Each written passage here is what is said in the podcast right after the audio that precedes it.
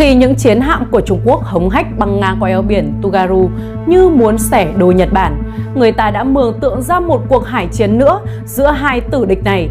Quan hệ Trung Nhật nóng lên từng ngày với những diễn biến đang xấu đi ở Senkaku, Điếu Ngư. Hoa Kỳ đang muốn vũ trang cho nước Nhật trở thành một samurai thiện chiến để chờ ngày đâm một mũi giáo sắc nhọn vào tim Trung Quốc. Ngày hôm nay, quý vị hãy cùng luận đàm thế sự ngược dòng lịch sử, nhìn ngược lại mối quan hệ Trung Nhật đầy biến cố ấy.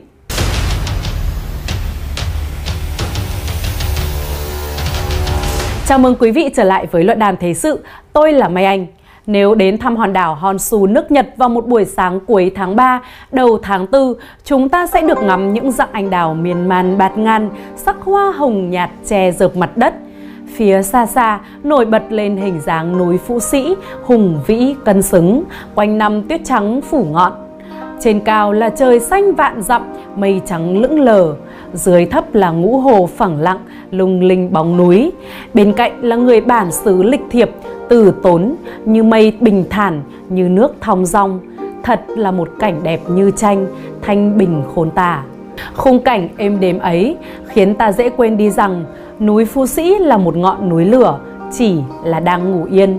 Hoa anh đào thanh cao diễm lệ, nhưng khi bừng nở đẹp nhất lại là lúc cánh hoa rời cành nhẹ bay theo gió, tượng trưng cho tinh thần xả thân vô ưu vô ngại của võ sĩ đạo và những người Nhật Bản hiền hòa, lịch sự kia thuộc về một dân tộc kiêu hùng đã từng chinh phục khắp Á Châu. Sách trắng quốc phòng của Nhật Bản năm 2021 đã thay đổi ảnh bia từ hình ảnh hoa anh đào diễm lệ sang chiến binh samurai oai hùng. Các chính khách Nhật Bản thì nhận định rằng yếu tố cứng rắn với Trung Quốc là rất quan trọng trong chiến thắng của tân thủ tướng Nhật Fumio Kishida. Bản thân ông này từng phát biểu công khai rằng nếu được bầu làm thủ tướng Nhật Bản, nhiệm vụ đầu tiên là đối phó với Trung Quốc.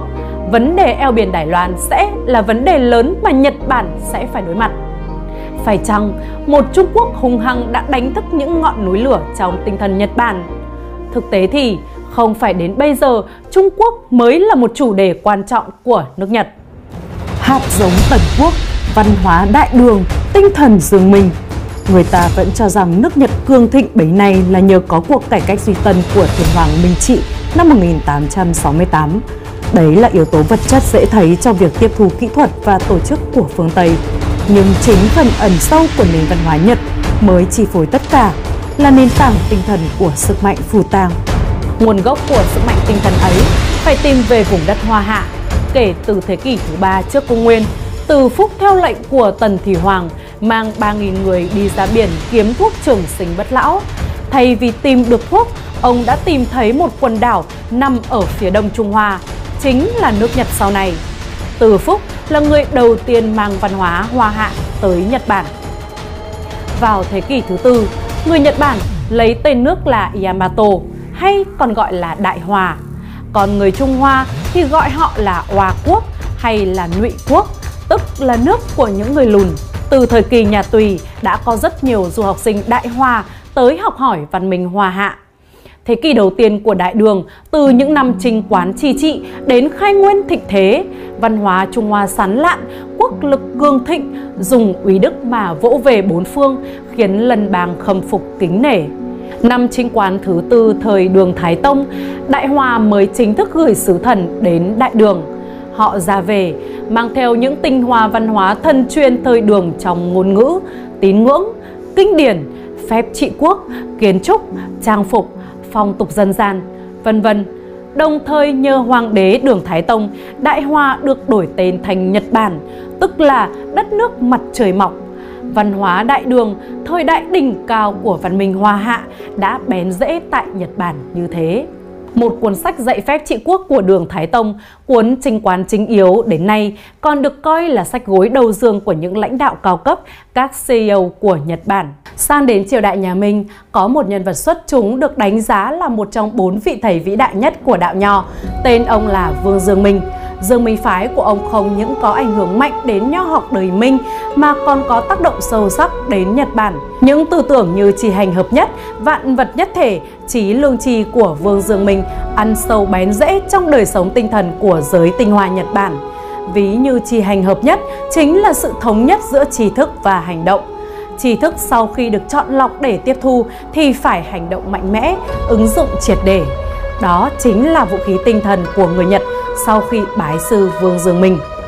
Còn tinh thần võ sĩ đạo thực chất là một tiếp thu chưa hoàn chỉnh về nho giáo. Sĩ là người học về nho, còn đạo là một con đường, là sự giáo dưỡng trong nhân, lễ, nghĩa, trí, tín. Tiêu chuẩn của nho sĩ Trung Nguyên, võ sĩ đạo tiếp thu được một phần chữ lễ và có cả chữ tín. Họ đặc biệt đề cao chữ dũng, nhưng là cái dũng của võ lực sát phạt, không giống với cái dũng của người quân tử văn nhã, đất hoa hạ. Thả chết không chịu làm điều bất nhân bất nghĩa. Sau cuộc cải cách duy tân, những binh đoàn võ sĩ đạo bị thay thế bởi những đạo quân được tổ chức theo quy chế quân đội hiện đại tàu thép súng lớn thay cho tàu gỗ, chiến xa cơ giới thay cho ngựa cưỡi, súng ống thay cho gươm đao. Nhưng tinh thần võ sĩ đạo thì không hề thay đổi, là linh hồn của Yamato và đó là tinh thần đã giúp cho họ chinh phục nhiều đối thủ mạnh, trong đó có đất Trung Hoa đang đánh mất chính mình. Nhật lên hoa xuống cũng vì văn hóa thị suy. Sau khi những ngoại tộc Mông Cổ, Mãn Châu tiến vào Trung Nguyên lập nên các triều đại nhà Nguyên và nhà Thanh, người Nhật Bản bắt đầu có ý khinh rẻ Hoa Hạ. Họ coi văn hóa thần truyền Trung Hoa đã mất đi tính chính thống. Sau vách núi không có Trung Quốc, sau khi triều Minh vong không có Hoa Hạ. Đồng thời, người Nhật tự coi mình mới là được chân truyền của văn hóa Trung Hoa. Sự tự tin của người Nhật ngày càng tăng lên sau hai cuộc chiến Nguyên Mông năm 1274 và 1281. Trong hai cuộc chiến này, hạm đội ngoài khơi của nhà Nguyên đã bị bão đánh tan tành, những cơn bão mà người Nhật gọi là thần phong Kamikaze, tức là thần gửi đến. Kết quả là sau đó, thủy quân của nhà Nguyên đã trở nên sơ xác và những băng đảng hải tặc Nhật thì liên tục quấy rối bờ biển Trung Quốc và Cao Ly. Sự kiện được vịnh lại bằng thi phẩm hào hùng trúc tiền thành hạ tác của Hiroshi Tanso. Phá giặc trước lầu, sóng vỗ trời, đá tre xưa chẳng khác đương thời, giặc nguyên vùi biển này còn vết, hoàng hậu khởi binh chuyện chửa vơi thành quách in trăng xuân bến cũ đàn ca chìm khói đảo chiều rơi. Thuyền buôn tất nập neo ngàn liễu thanh bình là cảnh đó người ơi.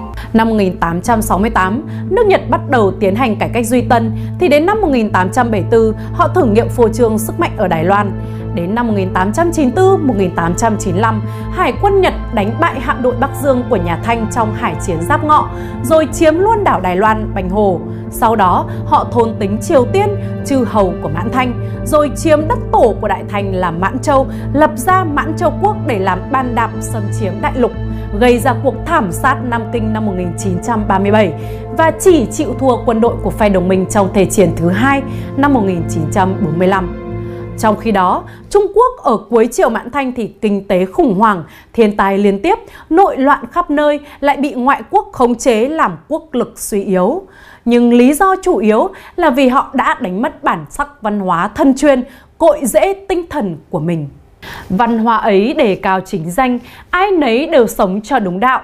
Vua ra vua, bề tôi ra bề tôi, cha ra cha, con ra con như khổng tử nói, lại yêu cầu kẻ cai trị phải lo trước cái lo của thiên hạ, vui sau cái vui của thiên hạ như lời Phạm Trọng Yêm. Văn hóa ấy đề cao đạo đức, bên trong thì cha hiền con hiếu, anh thân thiện, em lễ phép, bên ngoài thì trung quân ái quốc, giáo dục con người trước hết phải quản trị tốt bản thân mình, rồi mới có thể làm chủ gia đình, gia tộc, sau đó mới quản trị được đất nước và cuối cùng đem ánh sáng văn minh đi khắp thiên hạ. Chính là tu thân tề gia trị quốc, bình thiên hạ. Văn hóa ấy để cao chính khí hào hùng, kẻ sĩ vì nước coi nhẹ sinh tử. Như Văn Thiên Tường đời Tống nói, đời người từ xưa ai chẳng chết, giữ tấm lòng son chiếu sử xanh.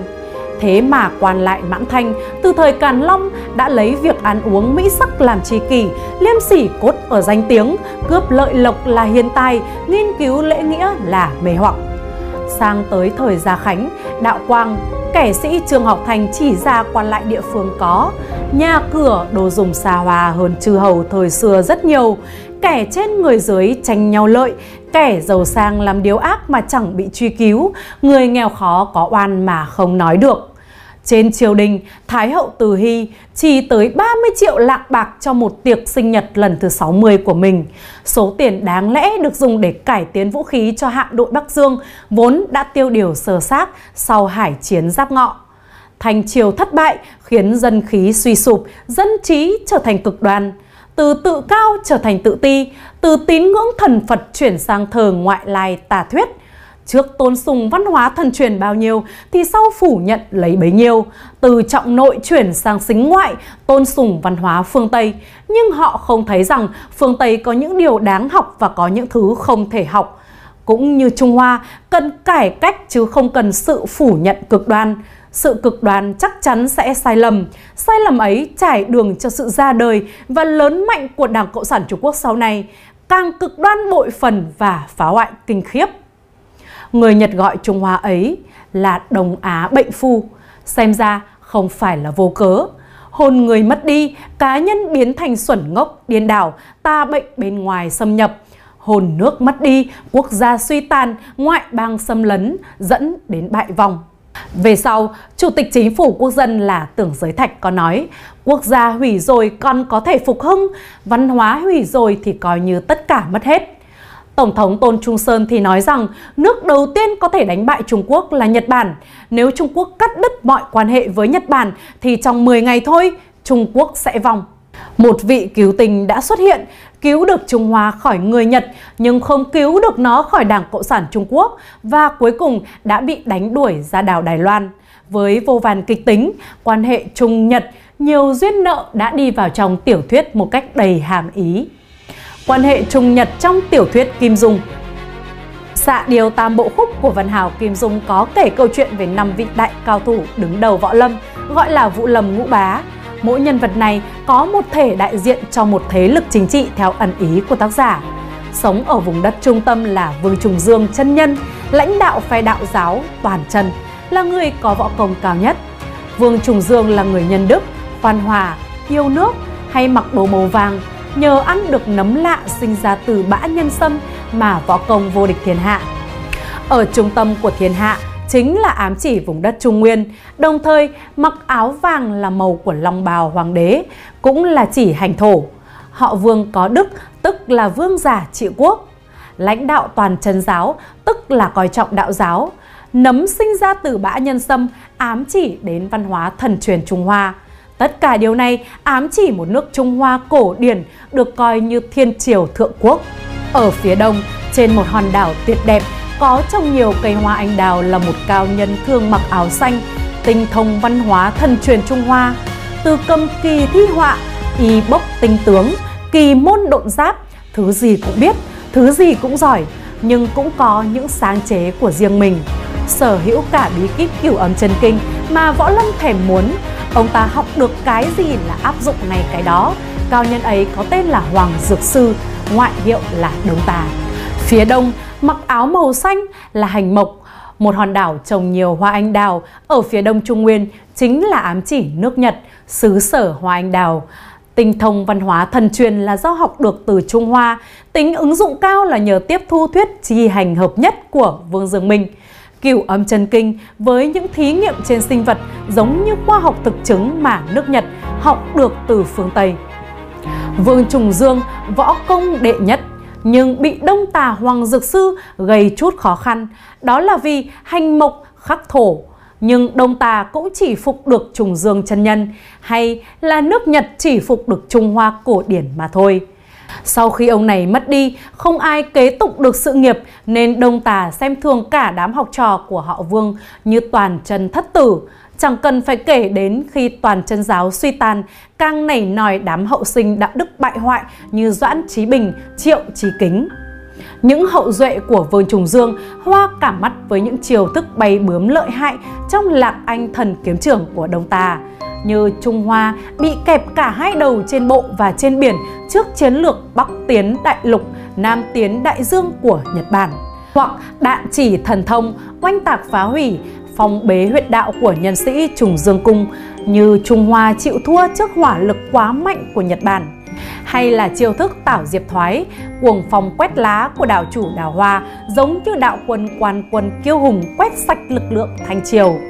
Vì thua kém, các nhân sĩ Trung Hoa phải đông du sang Nhật Bản để học tập hay là lặn lội ra đảo Đảo Hoa vì mê mẩn Bích Hải Triều sinh khúc.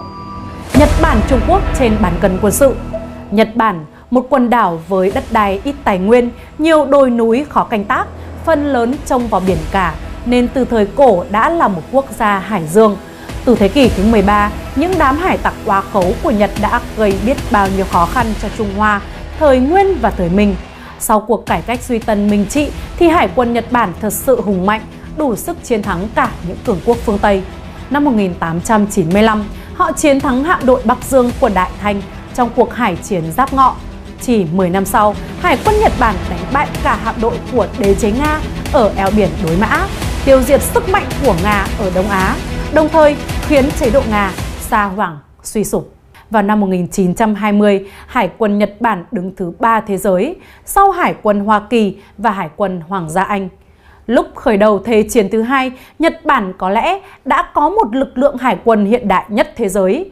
Nhật Bản sở hữu những thiết giáp hạm, tàu sân bay, tàu ngầm, đặc công biển và cả không lực hải quân thuộc loại hiện đại. Tinh nhuệ thiện chiến nhất. Chính lực lượng này đã làm nước Mỹ choáng váng sau cuộc tấn công Trần Châu Cảng năm 1941.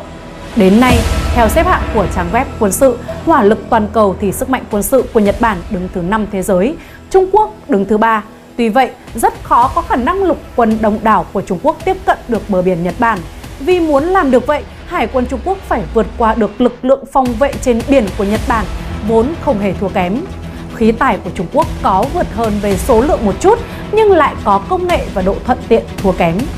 Điều này thể hiện ở nhiều hạng mục khí tài quân sự, nhưng đơn cử như ở hạng mục tàu ngầm, Nhật Bản không được phép phát triển vũ khí hạt nhân nên không có tàu ngầm hạt nhân như 8 chiếc của Trung Quốc. Nhưng tàu ngầm của Nhật Bản chạy bằng pin lithium ion êm nhất thế giới nên khó phát hiện. Tàu ngầm hạt nhân của Trung Quốc cũng không có lợi thế ở vùng biển Hoa Đông là vùng biển nước nông. Còn đa số tàu ngầm sử dụng công nghệ dầu cạn diesel của Trung Quốc thì quá ổn.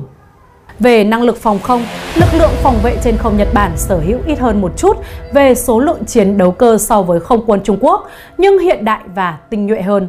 Sau Thế chiến thứ hai, lực lượng phòng vệ Nhật Bản SDF không tham chiến nhưng từ lâu đã tham gia huấn luyện với quân đội Hoa Kỳ. Còn quân đội Trung Quốc từ cuộc chiến biên giới năm 1979 với Việt Nam đã không có thực chiến và lại tinh thần rệu rã, tham nhũng hoành hành. Nhật Bản nổi tiếng với những phi công cảm tử kamikaze, máy bay hết đạn thì đâm thẳng vào địch, cùng chết với đối phương. Trung Quốc nổi tiếng về những tướng lãnh đạo cao cấp xa đọa, hủ hóa và đội quân còn một. Rốt cuộc, khí tài quân sự dù hiện đại đến đâu cũng không thể thay thế yếu tố con người.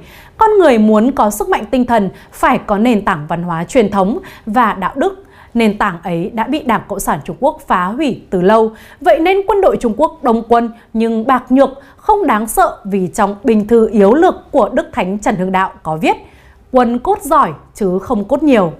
Kính thưa quý vị, chuyện thời sự nóng bỏng ở eo biển Đài Loan trong mối quan hệ Tây Ba, nhiều duyên nợ giữa Trung Quốc, Đài Loan, Nhật Bản đã được phân tích từ góc độ lịch sử và văn hóa. Trung Quốc có tấn công và xâm chiếm Đài Loan hay không, điều ấy khó có thể khẳng định được. Nhưng có lẽ Trung Quốc lo ngại cho sự tồn vong của chính mình hơn. Càng lo ngại bên trong, nó càng tỏ vẻ ngáo ộp đối với bên ngoài. Và lại, vấn đề Đài Loan ngày nay không phải là câu chuyện riêng của Đài Loan, Trung Quốc nữa, mà nó là liên quan đến lợi ích của rất nhiều quốc gia. Đến mức một quốc gia nổi tiếng thận trọng lại coi trọng lợi ích kinh tế như Nhật Bản đã phải lên tiếng đanh thép để tự vệ thì sự động chạm đã rất nghiêm trọng. Chiến tranh là việc không ai mong muốn, nhưng giả sử Nhật Bản bị lôi vào cuộc chiến để bảo vệ Đài Loan thì căn cứ theo lịch sử, Trung Quốc đang là phía bại trận Căn cứ theo ngũ hành tương khắc thì mộc luôn khắc thổ. Xã hội Trung Quốc ngày nay chỉ nói lợi hại, không nói đạo đức, chỉ nói quyền lợi cá nhân, phe nhóm, không nói lợi ích quốc gia. Người trong một nước nhìn nhau nghi kỵ, coi nhau như kẻ thù, thấy tiền thì ham, thấy người gặp nạn thì bỏ, không có ước thúc, không có tù dưỡng, thật tệ hại gấp trăm ngàn lần Đông Á bệnh phù thế kỷ trước. Rõ ràng càng không phải là đối thủ của Nhật Bản. Nếu eo biển Đài Loan bùng nổ chiến tranh thì chẳng qua là triều đại đỏ đẩy nhanh tốc độ tự hủy diệt và thiên hạ Thái Bình. Biết đâu nhờ đó nên mảnh đất Hoa Hạ sẽ có văn hóa đại đường hồi sinh, trùng dương chân nhân tài thế. Chương trình bình luận tới đây xin phép được tạm dừng. Quý vị hãy để lại quan điểm của mình về chủ đề hôm nay. Kính chúc quý vị bình an, phục vụ quý vị là niềm vinh hạnh của chúng tôi. May xin chào và hẹn gặp lại.